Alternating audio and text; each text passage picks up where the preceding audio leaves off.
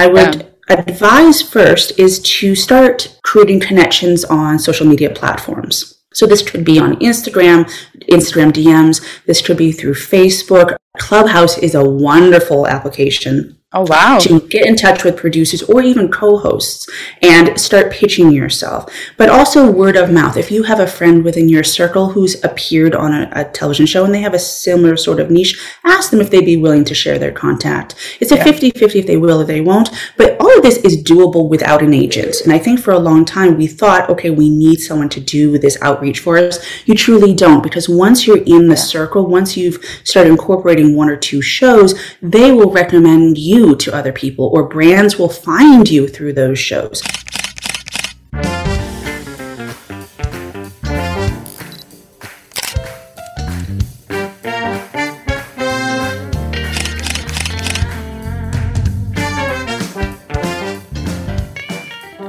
Hello, hello.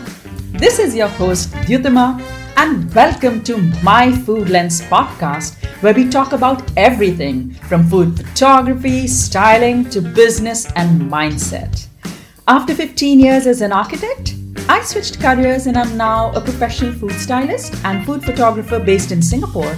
I'm also the founder of the business My Food Lens, where we help clients elevate their brand through drool worthy photos. My motto is put your best food forward. Well, here on this podcast, I promise to keep it raw and real and hope you find your answers, action, and inspiration as we move through the episodes.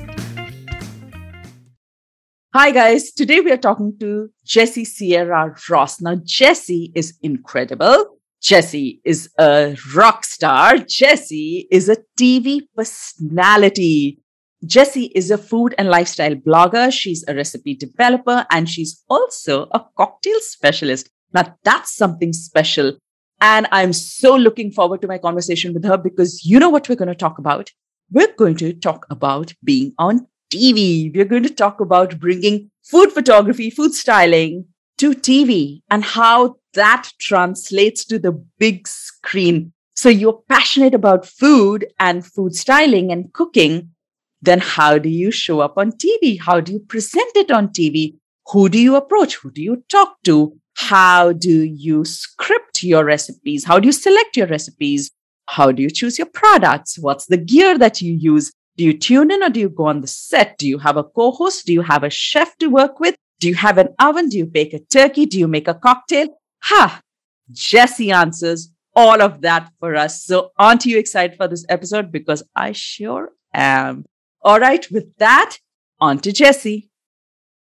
Hi, Jesse, and welcome to my Food Lens podcast. I'm so excited to have you. And that's because we have never had a TV personality on our podcast before. So thank you very much for making us look so glamorous, so fancy.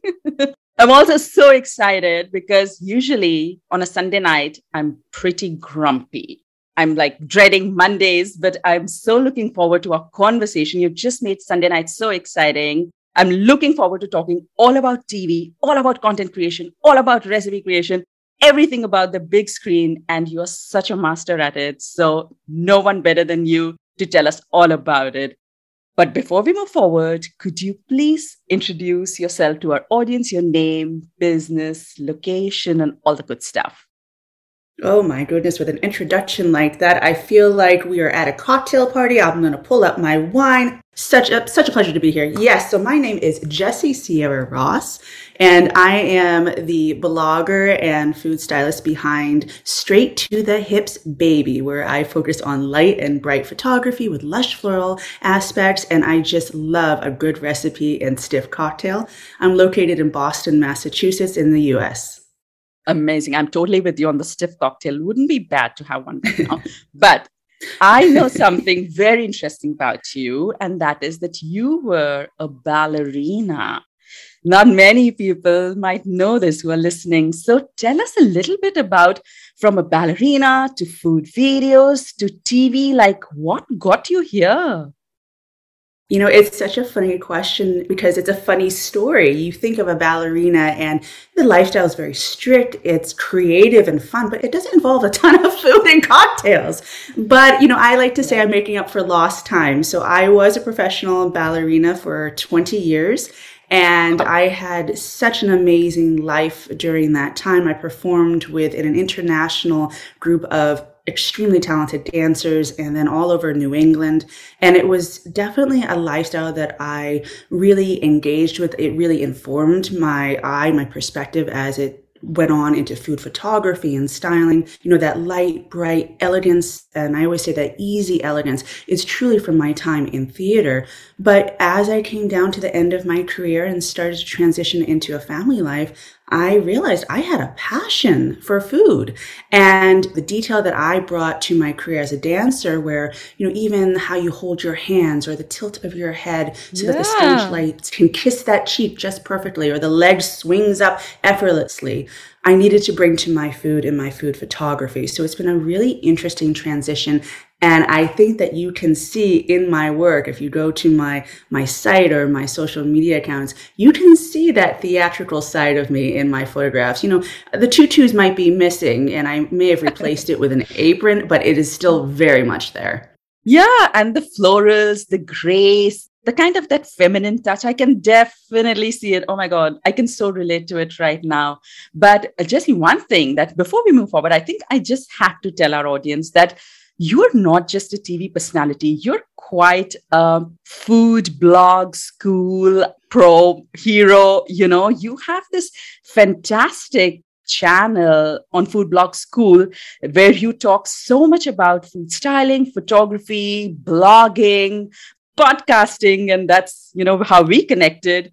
But yeah. there's so much more like it's not just tv i know that we're going to focus on that in this episode but if someone really wants to get into everything related to food photography they should definitely tune into your food blog school. So i just wanted to leave this in here before we proceed further. Sorry Thank i missed that in the beginning. But perfect perfect. So I totally see your style. I see it in your photos and I relate it definitely to your personality. So, how did you get into TV? What was your first gig? Tell us that. It's really quite funny. So, being in theater, I'm a pretty natural razzle dazzle performer. I really enjoy the spontaneity of live television. It's very much like live theater. If you're doing a ballet, you're out on stage, and once you're out there, that's it. You have control. And my first TV gig was actually accidental. It was through meeting a local TV anchor uh, through friends, and we were discussing our love of food and cocktails. And she said, Hey, would you like to be on our program? And my first instinct was to kind of shake. Yeah, yeah, yeah. Because dance is a silent art we don't speak. So to think about speaking on camera was a little bit intimidating, but I really embraced the idea of the phrase, why not? And why not say yes to more opportunities? So I kind of gave myself a kick in the pants and said yes. and so I first appeared on a, a, local morning chat show. And I have to tell you, I didn't really know what I was doing. I practiced for days before because I only had three minutes to present a full oh, recipe, wow. which you know is, is mm. quite hmm. difficult. Mm. And once I, I was on set and I met the, the co-host and the lights turned on, it felt like I was slipping back into my old pointe shoes. It was really, truly a performance aspect that I enjoyed. So from there, it kind of built on itself. I started to connect with other TV producers in New England and seek out opportunities. And it's become such a huge facet of my business, but also my content creation. It's interlocked now. So sometimes I will have recipes already made that I may show on TV, but other times I will get uh, business bids to create recipes for TV content that then appear as sponsored content on my post. So it's very fluid and it is so fun. Oh, wow. That's amazing. It's just by chance you were there, but then you were in your element as well. You were used to an audience, you were used to being in the spotlight. right. Know? For better yeah. or for worse. yeah. Amazing. So, yeah, I, got, I, guess that comfort kind of comes for somebody who's never ever been exposed to a big audience or being in front of a live audience. It can be a bit intimidating. That's interesting. So, tell me a little bit. I know you you just mentioned that, but tell me just a little bit more on everything that you do for TV. So you said recipe creation and then also some videos. So tell us, just get into a little more detail for us there. Oh, absolutely. So there's several ways that we can create content for TV work. One of the most popular ones that I do is I will be hired to come in to present a recipe of mine, which also includes the still photography that I do as well. But there's more aspects than just coming in with your ingredients right. and showing up with some photographs. You have to really choose wisely with the recipes that you are going to prepare, knowing that you typically only have between two and a half minutes and six Gosh. minutes tops to create a fully fledged dish while making small talk with a host where you don't really know what they're going to say. And then, you know, you might burn your oil in the middle of it. So you right. have to be ready with the correct recipe. So that means really diving in deep, pre preparing whatever you can ahead of time. So if I were to make a cake, I would always have a cake finished for that magic of TV moment where you bring it out and you say, This is my delicious cake. Mm. Even if the recipe on camera was just a disaster, because what the audience audience will remember is that delicious cake. Finished. So I will exactly your finished hero shot right there. And so when I come to the studio, I come with my equipment, I come with my ingredients. I have pieces of the recipe already done. I will have everything pre portioned so that I don't have to take up a lot of time. Mm. And I will always set the stage as well. I will set the studio. Occasionally, you will have producers, assistant production assistants who will cook your food ahead of time and style. But more okay. often than not, the budgets are quite small. So you are the food stylist. So you are bringing oh, in props wow. as well. So that's one element. Another element is when I have sponsored TV posts, hmm. which are wonderful. I really enjoy doing that for brands. So they will give me an ingredient, let's say it's a dairy product, and they want to feature that ingredient for a holiday or an upcoming event. And they say, Hey, Jess, we would like some recipes. We'd like you to create stills. We want to feature it on our site, but we also want you to present it and use your sort of star power, that sort of connection to your local audience audience to help bolster sales of this product.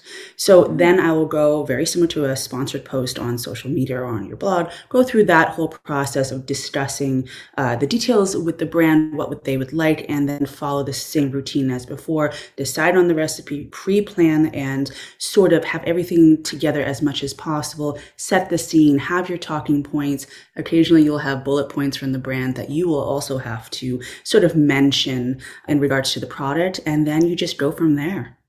Oh, wow. Oh my God. That's amazing. It's so interesting. Oh gosh, this is also new and also so interesting because I come from a world of still life photography. I come from a very different kind of a world. So, you know, having three minutes to present a recipe is like, it just blows my mind. And the amount of preparation that you need to do, you need to be really efficient. You have to have everything thought out, pre planned. You know exactly what to do when, what to say when. Oh, goodness. It's another level of planning, I'd say. Wow. So, Jesse, tell me, who are your clients? Like, you said food brands definitely engage you, but do TV shows engage you directly as well? Because you said you reach out to some producers. So, who would you say are the clients in the TV world? So, in the TV world, it's an excellent question. When you start in this business, it's like any other field. You're starting at the bottom, you're gaining experience. Mm-hmm. Also, you know, realizing, connecting with different people, different producers, and it kind of builds on each other. So I tend to work with channels, mainly morning TV channels, but also national channels. Right. And I've been fortunate enough to have appearances on several talk shows, but also with streaming platforms as well. And a lot of this video that is either created independently in my home, say if I'm making a pre-package to send out to a TV station, I can then use myself in bits and pieces. Um, so it's great for efficiency. Um, right. But mainly I'm dealing with local networks who are looking to provide food and drink content as well as home entertaining content to their hmm. viewers to help spice up and break up their normal sort of chat show format. Wow. Okay. And are you usually on the set or do you tune in from home? Because I've seen you doing kind of both. What's more? What's the percentage and how's it currently? Well, you know, like everyone else with COVID, it kind yeah. of felt like we just threw a bunch of apples in the air and you know, know. whatever lands, lands. Um, but uh, before COVID, I was almost exclusively in studio, which is a wonderful wow. experience. It is very yep. Hollywood. Yes. And, you know, with the assistants and the production team running around and the co-hosts, the anchors, everybody that's in that group is, it's just like live theater. But when COVID hit, an interesting phenomenon started. We were doing Zoom Zooms. So we were providing mm. content via Zoom, which is its own sort of dance because right. there is that lag, that pre-planning. You need to have a proper space and lighting and sound, and but it opened up opportunity because whereas I can only show up in person feasibly at this point in the yeah. New England area, all of a sudden I could show up in Texas or I could beam into San Francisco or I could even touch upon a more international audience because I had the convenience of having Zoom. So going forward, I have definitely incorporated Zoom as an active feature in my TV content production. Wow. And that's the way to go. I think COVID has changed everybody's thinking. You know, suddenly, actually, it's opened up the world for a lot of folks. Like we never Absolutely. imagined this was possible. So, is that more of what you're doing now? That's where, where you're at? You know, I'm slowly getting back in studio, but I am Definitely. I would say it's more of a 60 40 at this point 60% in studio, 40% still on Zoom. Oh, wow. Um, I think mm. that you should still actively seek those Zoom opportunities while you can, just because it is so convenient. And I can produce recipes that I wouldn't necessarily be able to do as easily. Not that you can't, but just as True. easily within the studio as I could in my home kitchen where I know where everything is and I can have everything at my fingertips. Absolutely. Do you ever travel to be on a TV show? Do you? I do. I do. do. indeed. And oh my god, it becomes it becomes a weekend, and it's fun. And I come in with my grocery bags, and I am known as the lady with the cart because I will oftentimes bring my own uh, plates or equipment, such as a food processor or my nice mixer. Because for me, creating that perfect dish is the highlight, and I want to make sure that I'm providing a very high quality. Uh, product, but also that I'm comfortable so that when I yeah. get on on stage, quote unquote, um, I'm ready and everything can go as smoothly as possible.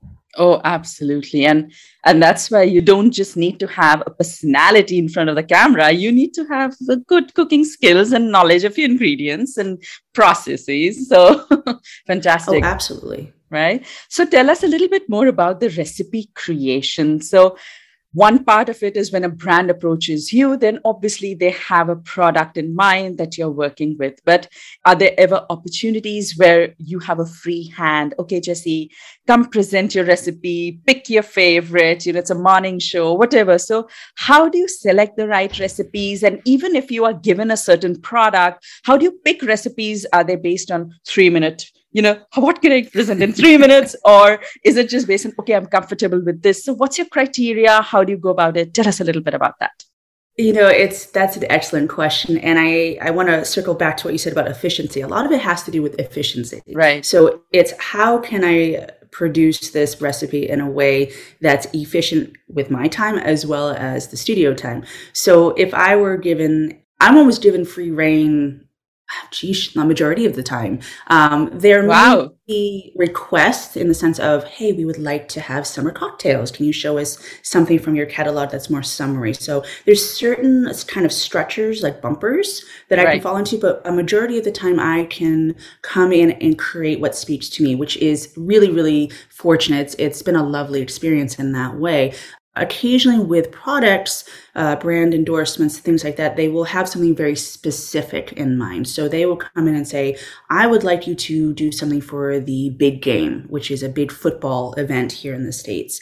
And they will tell me we need it to be an appetizer that is simple enough for a novice cook, but mm-hmm. also refined enough that a more experienced cook would definitely make this for their guests. So that's a great parameter. But for me, when I decide on a recipe, I want to make sure first that it's visually appealing. So I can't get on and necessarily make a beef stew.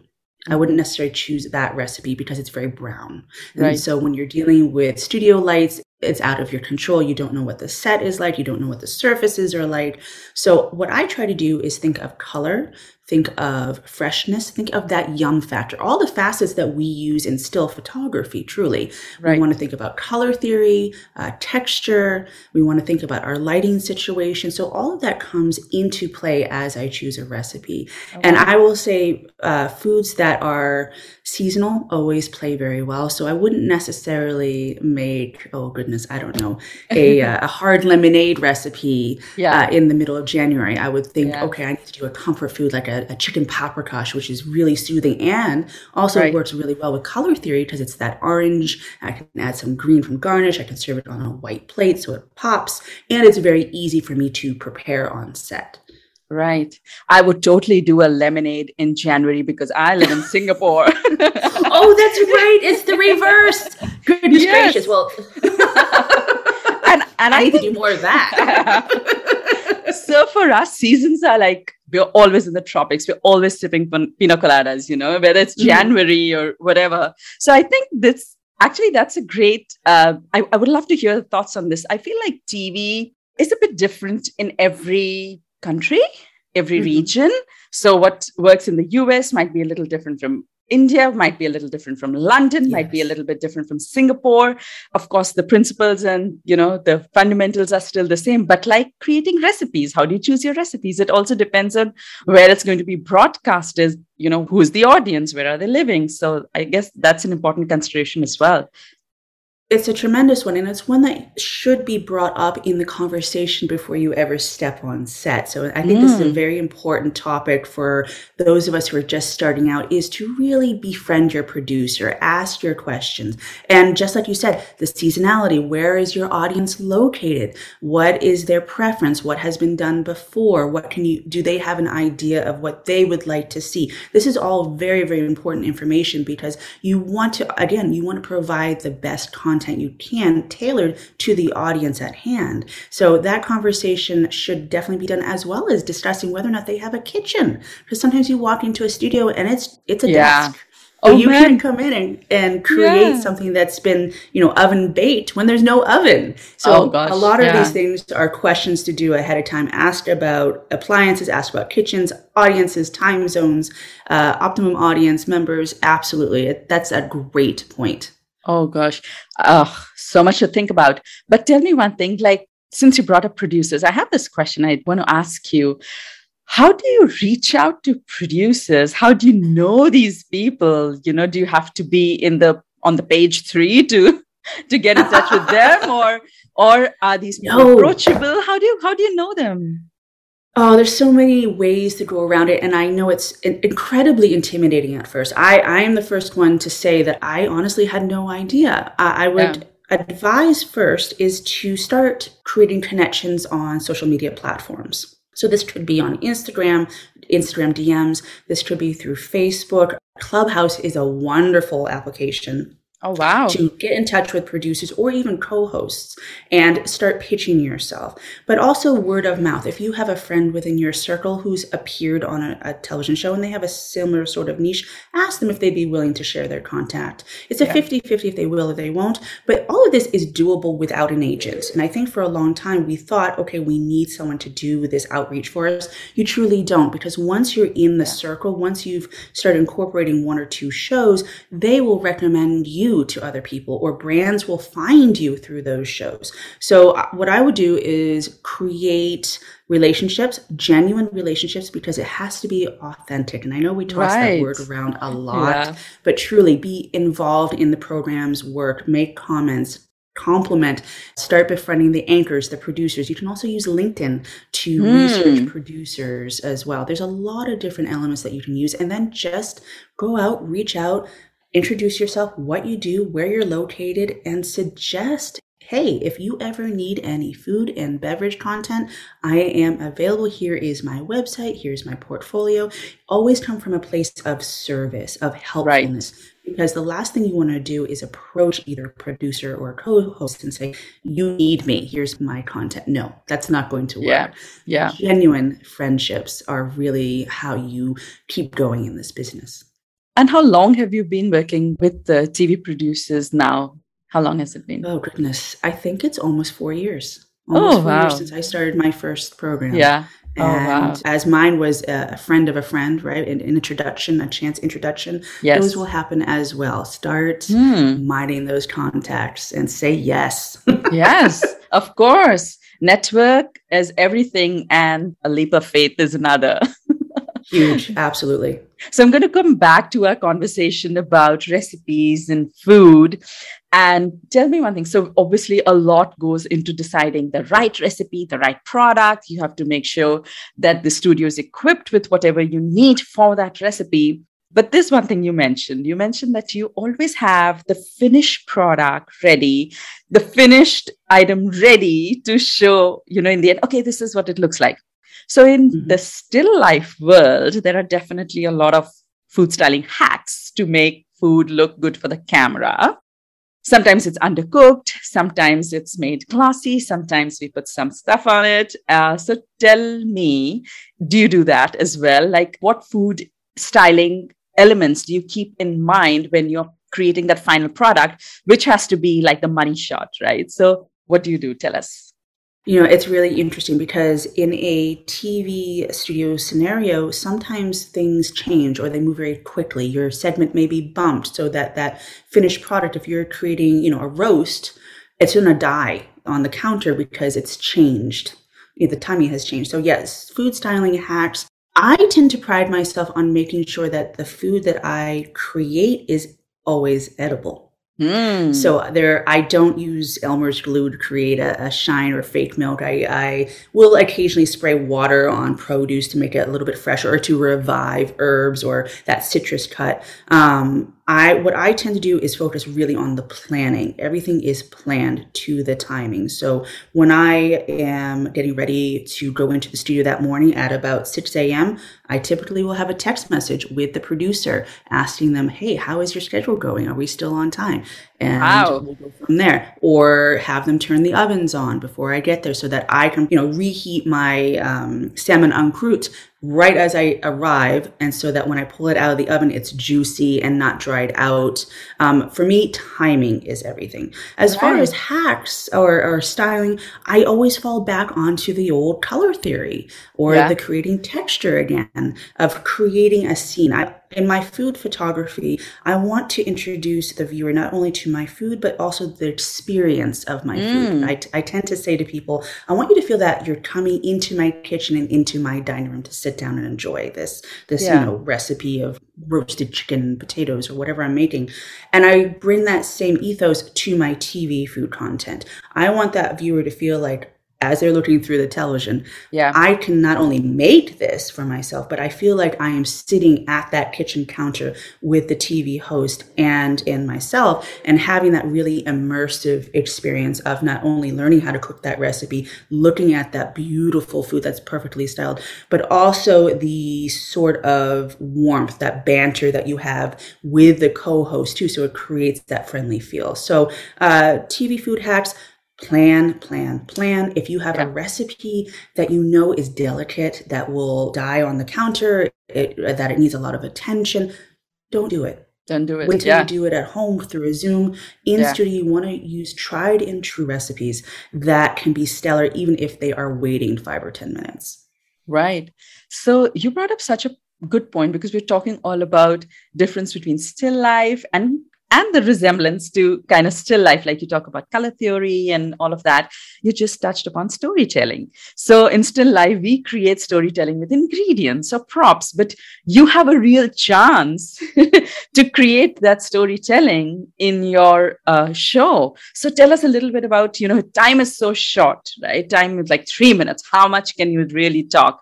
Plus you're telling the recipe. So how do you bring that storytelling component when you are presenting a recipe Ah, such a fabulous question. And um, I think it depends on the situation. So sometimes I will do a Zoom uh, TV segment or I'm by myself on set and then I can chat away. I'm like yeah. a little chickadee. I'm just dip, dip, dip, dip, dip, dip, and I will tell a, a, little bit about the technique. I will add a family story because typically a lot of my recipes have that family component because I come from a large family. Right. Um, food is love in my world. And so I will engage just like if I was at a dinner party, you know, engage my guests, which right now in that moment is the TV cameras. So right. getting comfortable talking to the camera as if it's your best friend or your mother, you know, it's it's bringing them in. When you're on set, what you said is very true. Not only are you cooking and you're talking and you're making small talk with the co-host, it's a lot. There's a lot yeah, going on. Yeah. So going in, what I tend to do is I have a couple of facts that I would like to discuss. Mm-hmm. It could be a cooking technique, it could be an ingredient technique, um, but also a couple of personal sort of one sentence sort of liners. Um, uh, the other day, I made this beautiful homemade chicken soup, comfort food, right from the soul. It's my mother-in-law's recipe. So I got on stage, we're we're making our soup, and I say, yes, this soup is amazing. I first learned it as a young newlywed from my mother-in-law, and she's a fantastic cook. I can only hope to be as good as she is, but I like to add my own spin. You know, like that's how yeah. you spin it, is you add a yeah. quick something. And again, authenticity.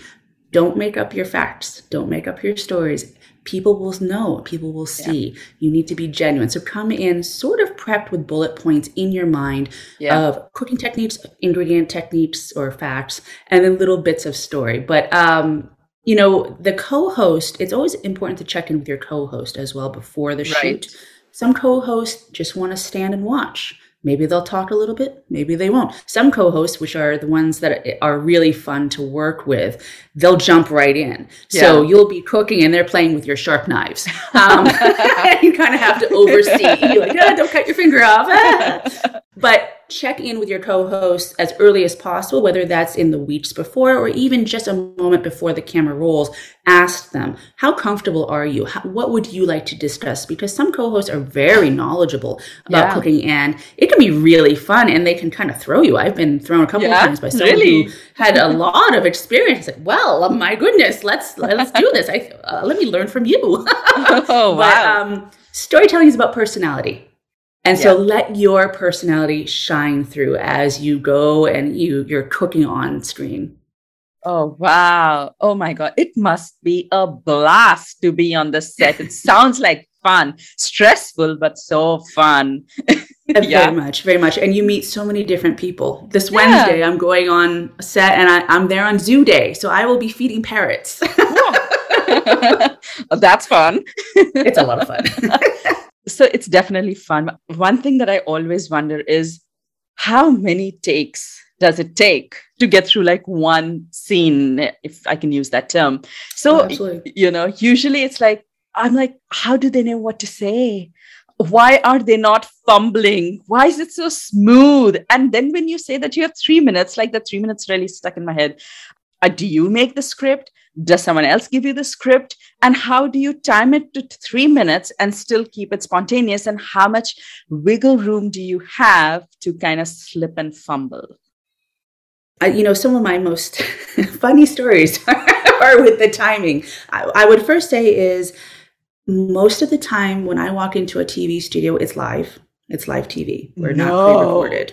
No. So right, there are no retakes. Oh gosh. Um, but that was because I've practiced. In the early days, I would usually do a live and then a taped. And yeah. sometimes you do get a redo, but time is money. So if you can streamline or get used to fumbling and just going through. and in the world of dance, we always say if you fall down, get yeah. back up yeah. the audience will, will applaud. And I mean, even in this conversation, I've, you know, stuttered a bit. You keep going. It's right. okay. You drop your knife. That's okay. One time I forgot to pre prep an ingredient on set in a live shoot. And it was for like whipped cream. I forgot my cream. And I looked around and I'm in the middle of it. And normally we would serve this with whipped cream, but you could also serve it with a berry coulis. You know, you just kind of tap dance around it, go with the flow, practice, practice. Yeah at talking to the camera, talking on IG lives, time yourself, get the flow. Uh, during a pre-tape, yes, you can ask for a redo, but you maybe will only get one because they have a very strict schedule. If right. you're on live TV, you just keep going and you get the feel also. And always remember, a good co-host will give you uh, indications that you're either a little early and they'll start to stretch it, oh. or they'll give you, well, as we wrap up, Jess, can we see the finish finished product. They'll give you cues. Ah. Um, occasionally, you will get a script, but I personally, I can't. I think I've only had that happen once. Um, wow. In all my television experiences, and I've done 200, 300 of them oh, by now. Wow. It's always been what I have planned in my mind, or think of it as a conversation. You're having a conversation with that co-host. Oh wow! So it sounds like you do have a lot of opportunity for a pre-production discussion either with the producer or the co-host like mm-hmm. it seems like that is key to really executing well on the d-day is there a proper Absolutely. time that's allocated do you get several pre-production meetings or do you get one shot get all your questions all your discussions how does it work you know, it really depends on the channel. Everyone works a little bit differently. I've had channels who are so prepared. They're so, they're touching base with me two weeks before, a week before, hours before. Then there are other channels who it's pretty much radio silence. Yeah. And I have to reach out. I think what's important is that if you don't feel like that dialogue is being established by mm. the hmm. studio, you create the dialogue because they're used to working with different creators of every level, but also of every sort of comfort so there may be creators who would just like to pop in, make their recipe and pop out. Then there's other creators who, for their comfort level, would appreciate that check-in. So yeah. I would definitely say that after the initial pitch and the agreement and you're in discussions for that recipe, start bringing up your questions, start bringing up your concerns and make sure that they're done in a very polite conversational way, but just in a way so that the producer understands that you are just a professional in this field. And asking these questions is very professional. You are coming in prepared, and they will always appreciate that. So, has it ever happened that someone started, oh, why are they asking? Don't they know their stuff? Like, does anyone think like that if you ask too many questions or if you're over prepared? Does it ever come across like that? So, I'm very type A. And what is normal sort of checklist functioning for me is probably overdoing it for most. I mm. think what mm. it is is your most important questions, which for me would be what type of recipe do you want? Is this pre-taped or is it live? Yeah. Will I have a co-host or am I on my own? What's the timing of the segment and what's the kitchen situation? Like those are my main questions. Everything else I can kind of roll in right. and adjust. So I think just identify your key points that you truly need to know before you go in, which I would suggest be that list, right. and then see what happens.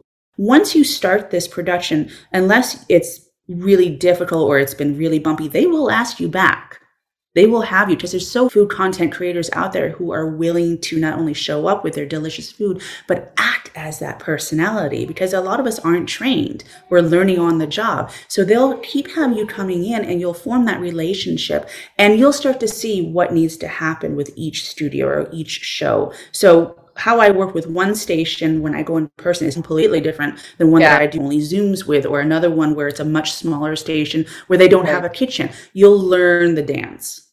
Wow. And so tell us who all are on the set. Is it crowded or is it just a selected few? There's always like, you can be here, you can't be here. like, who are the people on the set with you? Oh, so there's the director, there's several producers, assistant producers, there are the camera men, there's sometimes a lighting uh, technician, there's a sound technician. Um, and sometimes these jobs are combined. There might be one person that takes care of all of it. Sometimes I'm on set where you're sharing the set. So the weatherman might be there and the morning news person might be there. Then you have your morning chat show anchors. Guests are coming in and out. You know, it's a lot of energy but it's very controlled. So right. once something starts taping, you need to be quiet and respectful. And that also means everything stops in the kitchen. You cannot make noise. So if you're prepping, you have to figure out when you can prep so that you are not interrupting another session. But it's fun. It's very loose. You get to meet incredible people. I've met um, several politicians. I've hmm. met people from different foundations. I've met chefs from acclaimed restaurants in the area yeah. and created this networking wow. uh, event. And you meet someone new every time. And it's about creating those relationships. And one of the best ways, I'll tell you, to foster those relationships is to leave the finished product when you're done, give them lunch. Ah, yeah. And clean up after yourself. Oh, wow. And yeah. I hate to say it, many creators, they leave it for the production assistant, and it's just not nice. Clean up after yourself because then they'll know that you are a team player and you will get extra gigs. Oh, I love that. I love that. And I think that's even relevant for our still life commercial shoots. Mm-hmm. Uh, so many photographers, they walk in, they'll shoot, and they'll just leave the space as it is. But yeah, extra points definitely for leaving the space as you you know when you started. It's about respect. Yeah of course. Fantastic. So you have audience that's coming in going out. You have a full house of crew. Mm-hmm. and then you have co-hosts. So mm-hmm. there's pressure from all sides. Oh goodness. So another thing that i just always like wonder about being on tv is like even if you're going live on instagram I'm shaking. It's, yeah. People are nervous. We are nervous of showing up on camera and then to be live in front of so many people. And not just that, you know that there's a camera and you're being broadcast on a bigger screen to a bigger audience, sometimes nationally. Goodness, it's high pressure, it's intense. So, how do you stay comfortable? How do you keep yourself calm? Or does it come with practice? How do you do that? It's a little bit of both. Um, yeah. I think that you want to set yourself up for success, right? So that that starts at home. It goes back to that conversation of pre-planning, yeah. having notes, having those things in mind, so you you know you have a catalog. I sometimes will have a little joke or something like that if I need to fill time ready. Uh, yeah. You know, a bad pun. I'm queen of bad puns. Um, but it's about feeling confident, and I think one of the ways as you said there's a lot of pressure. There's yeah. a lot. You're you're there with seasoned professionals and you want to measure up. You want to rise to that occasion. And i would say practice practice practice. Start to think about how you would speak to someone that you just met and that you want to teach. And so you're going mm. to speak as clearly as possible. You are going to use terms that are easily understandable to say a novice chef. Um, you always want to really really remember that the people who are watching you, you can't assume that they know exactly what you're doing. So teach. That for me, that's really where I come from is a place of teaching and also hosting. Again, it's that dinner party idea. Someone will come to my table and I will do everything I can to make them feel welcome same thing on the on the set. I will do everything possible to make my tv guest feel as warm and welcomed as possible. I would say practice in front of the mirror. Um, that way you can sort of see how your hands you can see um, i tend to talk a lot with my hands so i have to calm that down when i'm on set. Yeah. Um, and your mannerisms dress you know dress for success. For me it means a blazer. Yeah. um, feel good about yourself. Have you know your hair done uh, or your makeup is ready. Um, yeah. Feel good about yourself. Feel confident about yourself, and always remember. If you have sort of a silence, you're cooking. You have something to do. So if you run out of things to say, say, "Oh yes, and this is how I chop onions." You know, there's yeah. always something that you can fill in. But it's about practice and being comfortable. Take a deep breath and dive in because yeah. it's over in three minutes. yeah, it's done before you know. Exactly. But, wow. So you do your own hair, makeup, and styling. Is that pre-decided as well? What to wear, what colors, all of Question. that?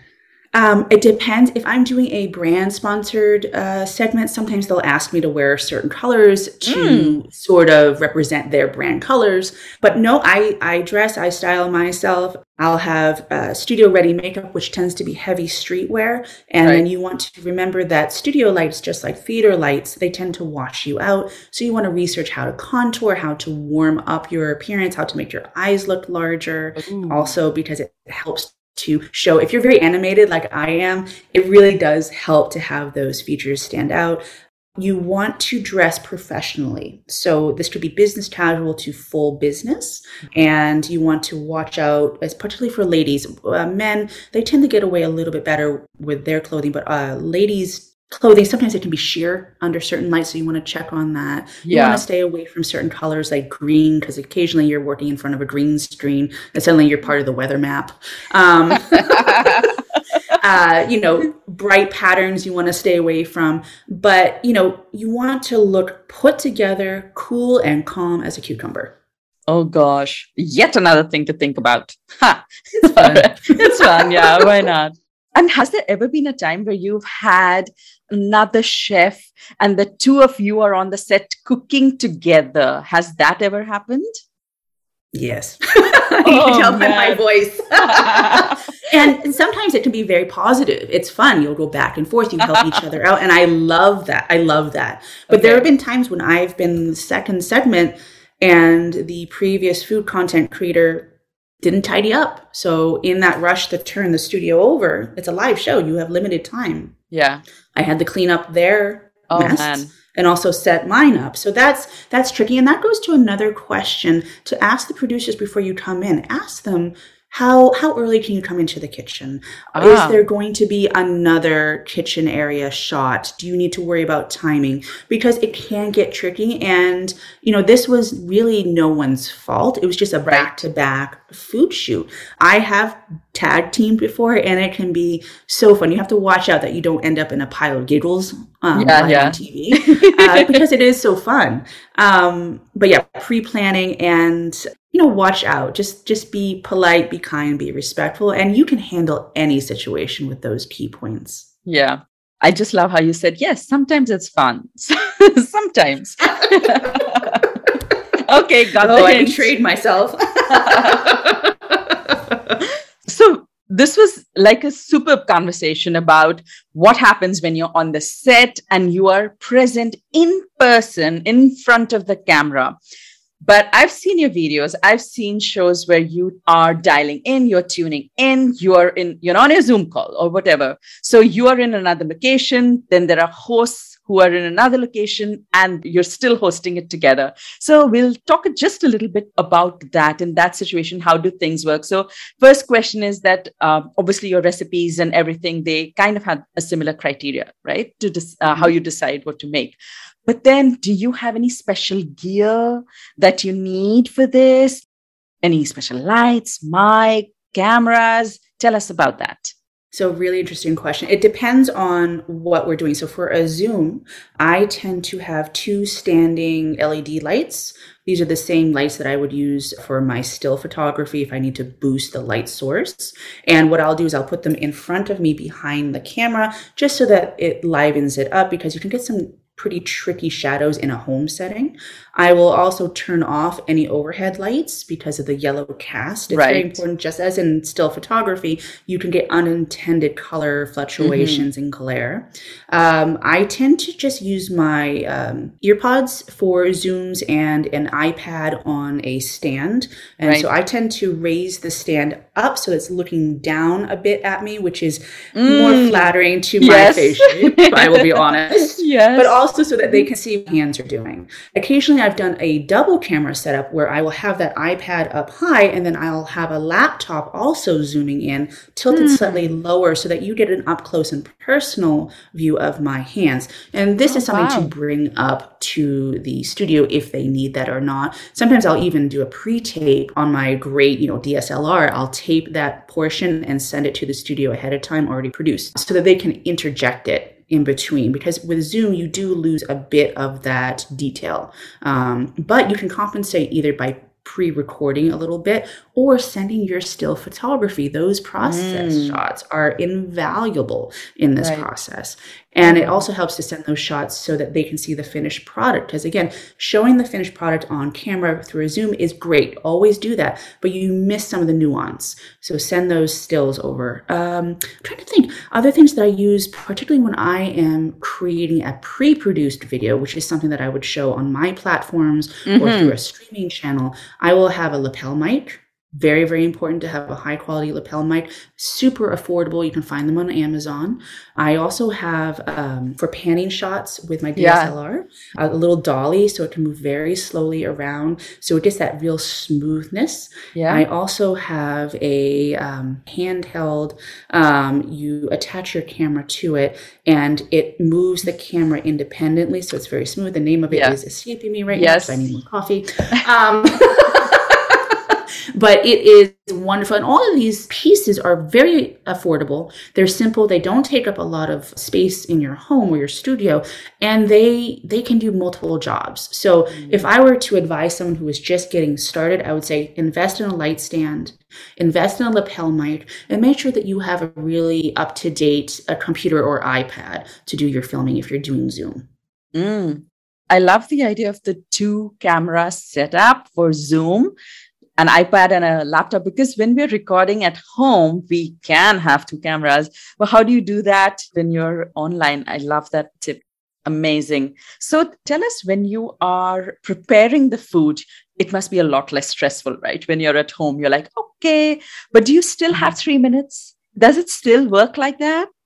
yes. Yeah, even even more so because um, they can just cut you off. oh no, no.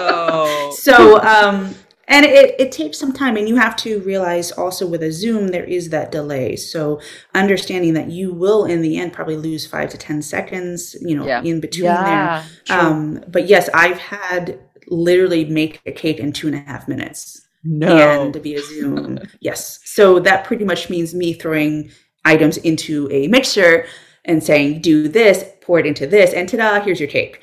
But you know you learn how to do it it's it is easier in a sense to do it at home because again you have all your utensils you've prepped you can just reach for it but at the same time you may not have those signals it's much harder to read you're not getting those co-host mm. signals mm. and i'll be honest uh, back in december i was doing a holiday sort of content and I didn't finish. I just didn't finish. And it was, you know, it made me personally upset, but thank goodness I had the finished product ready. I had those still shots so that they could edit and put it in. And you learn. You don't take it personally. You just, you know, learn from it and keep moving forward. And you didn't finish because they the, the timing, no, I didn't oh. have any, any Oh, the cues. Oh, and they also cut me. They they they chopped off a minute without oh. telling oh. me. I was like, oh, oh, which is half the show.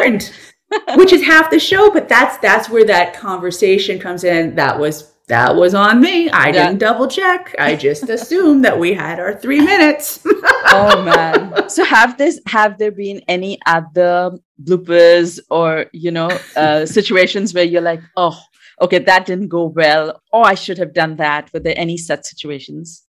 Always, and I I'm very um again type a i like to go back and look at what i've done and try to improve and yes there have been bloopers there has been co-host bloopers there have been times where again like where i forgot a product and that was pretty essential to the the recipe or a garnish element and then you just go with it You're like oh no cream no whipped cream oh well you just kind of tap danced and uh, there was a time when a co-host we were making a cocktail and uh, we were using, I think it was brandy. And it was great. I love this co-host. We're working, and they were a little bit younger than yeah. I was. And suddenly we're on camera, and he starts pretty much calling me old oh. for liking for liking this. And me being me, I have a lovely one liner going. So we've had things like that. You just take it and you move because it's funny. You know, yeah. flour exploding on set when you turn the mixer on too quickly, that has happened. you just play it off, brush it off your shoulders. You know, I've had things where I've dribbled sauces on my shirt. You're like, eh, yeah. this is cooking. This is real life. Just like Julia Child. You know, she's my idol she didn't let anything faze her. You know, things would fall on the floor, things wouldn't come out. You just roll with it because this is real life. And not only will your production team appreciate you, your audience will so connect with that yeah. facet of you. I couldn't agree more. It's so natural. You're suddenly like, oh, yeah, that's happened to me. you know, mm-hmm. so amazing. But so, Jesse, for most of us, it's like, you know, being on TV is like the ultimate. It's the top of the pyramid kind of a thing. So you're there already. where are you headed or where do you think that your learning your ambitions or your future is looking for you in uh, food content creation Oh goodness, you're so kind. Um, I I am a forever learner. I'm also one that wants to keep going to see how high I can take this. Ultimately, I would like my own show. And wow. I've had a taste of that through a streaming channel, which was lovely. And I hope to continue to pursue that on a, a cable channel or a uh, network channel and continue to audition. But yes, uh, a show and a cookbook. I want to continue to teach and host because I think this is an element in our culture that we need to touch in on. We have a whole generation that is not comfortable necessarily in the kitchen. And I think that's a shame.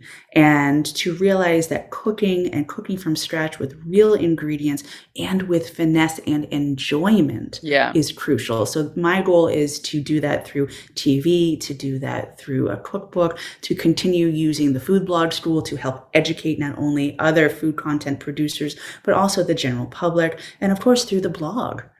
Amazing. Oh my God. That would be like, wow. Okay. So that's the top of the pyramid. Okay. I changed my, I changed my plan. Always with the goals. Yeah. but tell me one thing. Have you ever had any, um, because right now you are on other shows. It's not your own show or you are working with a food product brand. Have you ever had any issues with using the footage or the kind of license or terms of use? Like does it get complicated when you're just being hired for a particular segment you know? So tell us a little bit about how the license works when you're on tv Right. That's a um, very important question. And I think, you know, this again is a conversation to have, uh, in particular with the director of the station as well as the producer of the show. So in the past, most of my segments, I have been allowed to feature them in snippets on my website. Now, if I were to use them on a YouTube or to create a reel of my work, mm-hmm. I would have to buy those segments and it's a small fee and it's very important though that you choose the best quality segments, one where you shine to feature right. on your platforms, but also the best quality in the sense of production. Every studio is different in the sense of their equipment, of the the talent of the studio itself, if it's, you know, pleasant to look at. So you want to keep those factors in mind. But oftentimes you should converse with that producer before ever putting anything like that on your site and then definitely seek and look into buying those segments to feature on other sort of platforms. But in the end i've never had issue with it but it's it's again going back to that being respectful playing by the book. And when you do reach out to other producers or you're pitching are you allowed to send out those segments that you've purchased uh, as you, a portfolio? uh, that's a really great question. I tend to be on the safe side. I will say in my pitch, this is who I am, this is what I do. I've appeared on such and such channels here, here, and here. And I add the links from the station channel to it just so that I stay within yeah. that green zone um, because I don't want to misstep. Um, but yeah, that's a great way of pitching yourself because you can show them your work. You can show them how you handle situations.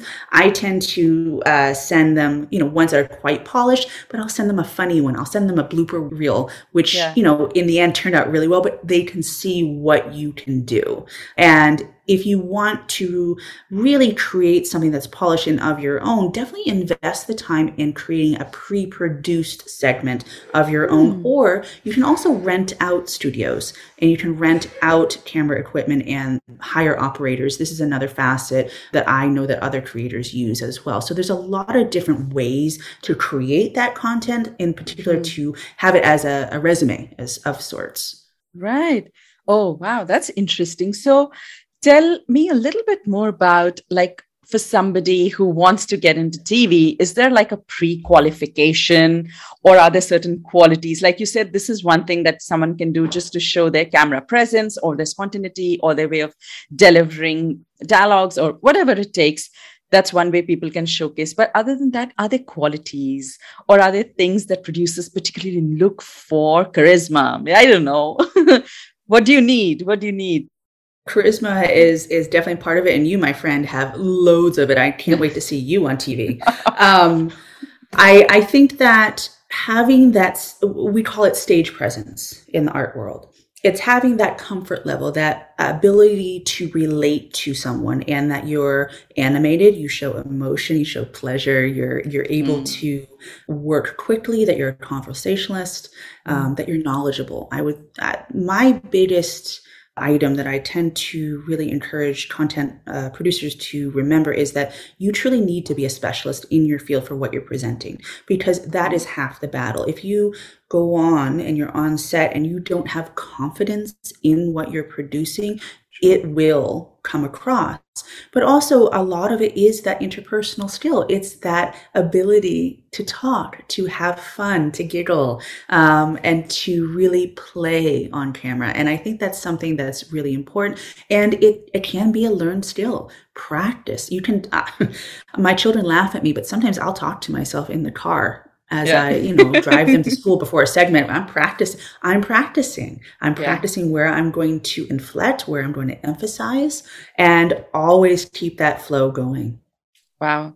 So number one would definitely be be skillful and knowledgeable about your subject, and two is confidence, and three is practice. Mm-hmm. Yeah. Mm-hmm. And being playful, being that, being playful. you know, again, feel like you're the host. You're the hostess with the mostest. Oh, wow. Oh gosh, this was so fun, Jesse. I have one last question, which is kind of tied to our last question, but you've seen so much of the big screen life that if you had to give somebody an advice, what would be your number one advice to somebody who aspires to create content for TV someday? Start creating video now start creating invest either in a good camera or in a great camera phone. Mm. start figuring out how you want your work to look. So that could be stylistic. I started creating video for instagram actually just with my handheld phone. And it wasn't super polished but it, you start to figure out how how you decide what the important bits of the recipe are to show the audience. So that could be you know the folding of the egg whites for a flourless chocolate cake or you know the water bath for a cheesecake. You know this you're going to learn by practicing. And if you start to create those videos for yourself you will have such a collection of food content to pull from that you can create either for Instagram or for a mm. For a producer or for YouTube. But you want to really start to get comfortable in front of that camera behind that camera, but also in the process of setting up the shoot, because mm. that is really half the battle is just knowing what needs to be shown, what can be edited. You don't need to, you know, see yourself peeling a um, an orange. You, you know, right. no one needs to see that.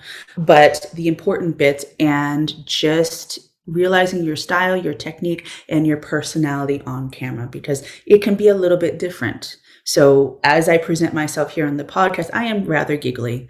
And on TV, I can be rather giggly and right. funny, but it's a little bit more of a polished version of myself. So yeah, practice your camera, uh, your camera work, what you want to create for that video, and also your on screen sort of personality. It has to be authentic, it has to be part of you, but get to a place where you're comfortable with that image.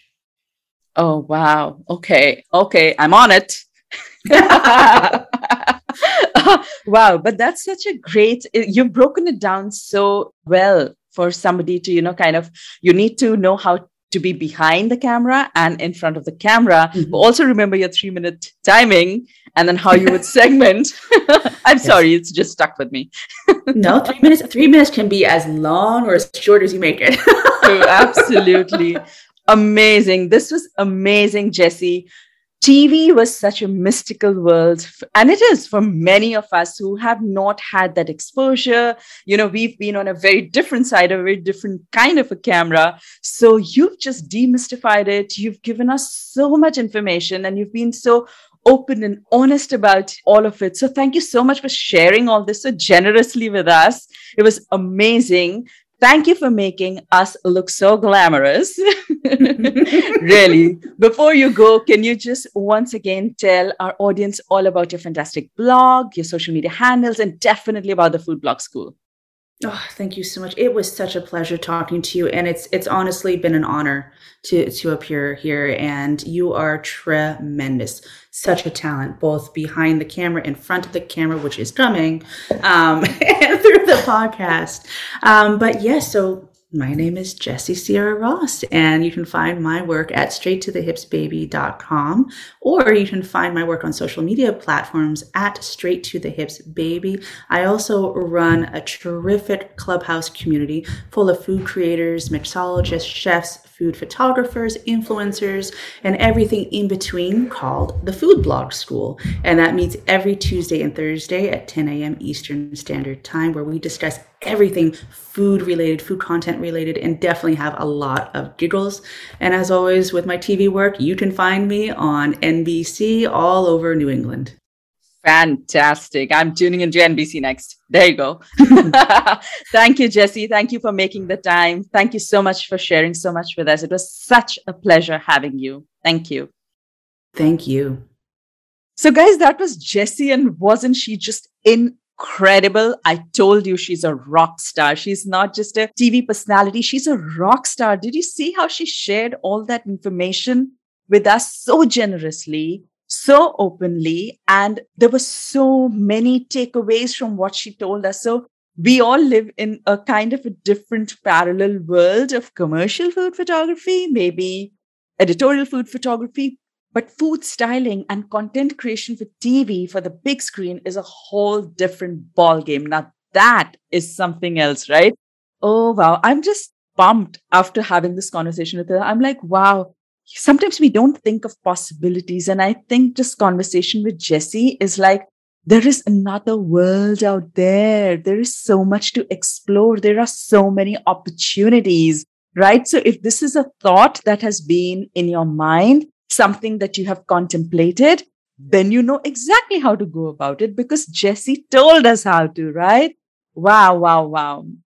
It's so late on a Sunday night for me right now, but you should see the kind of energy she's left me with. I just loved this conversation, everything from licensing to producers to what's on the set and how do you prepare and confidence and dialogue delivery and makeup. Wow, what a power packed conversation. Did you love it or not? Did I ask you that already? well, if you did, Please rate, review, and subscribe on whichever platform you're listening. If you have a question, please send it to Jessie or myself. Jessie is extremely approachable. She's one of the most sweetest, grounded, genuine people, and she would totally be out there to help you with any questions that you have. You're also welcome to send them to me on hello at my food lens or send me a message on Instagram at Dyutama underscore my food lens. All right, with that, I'll see you next week with another episode. Until then, bye bye.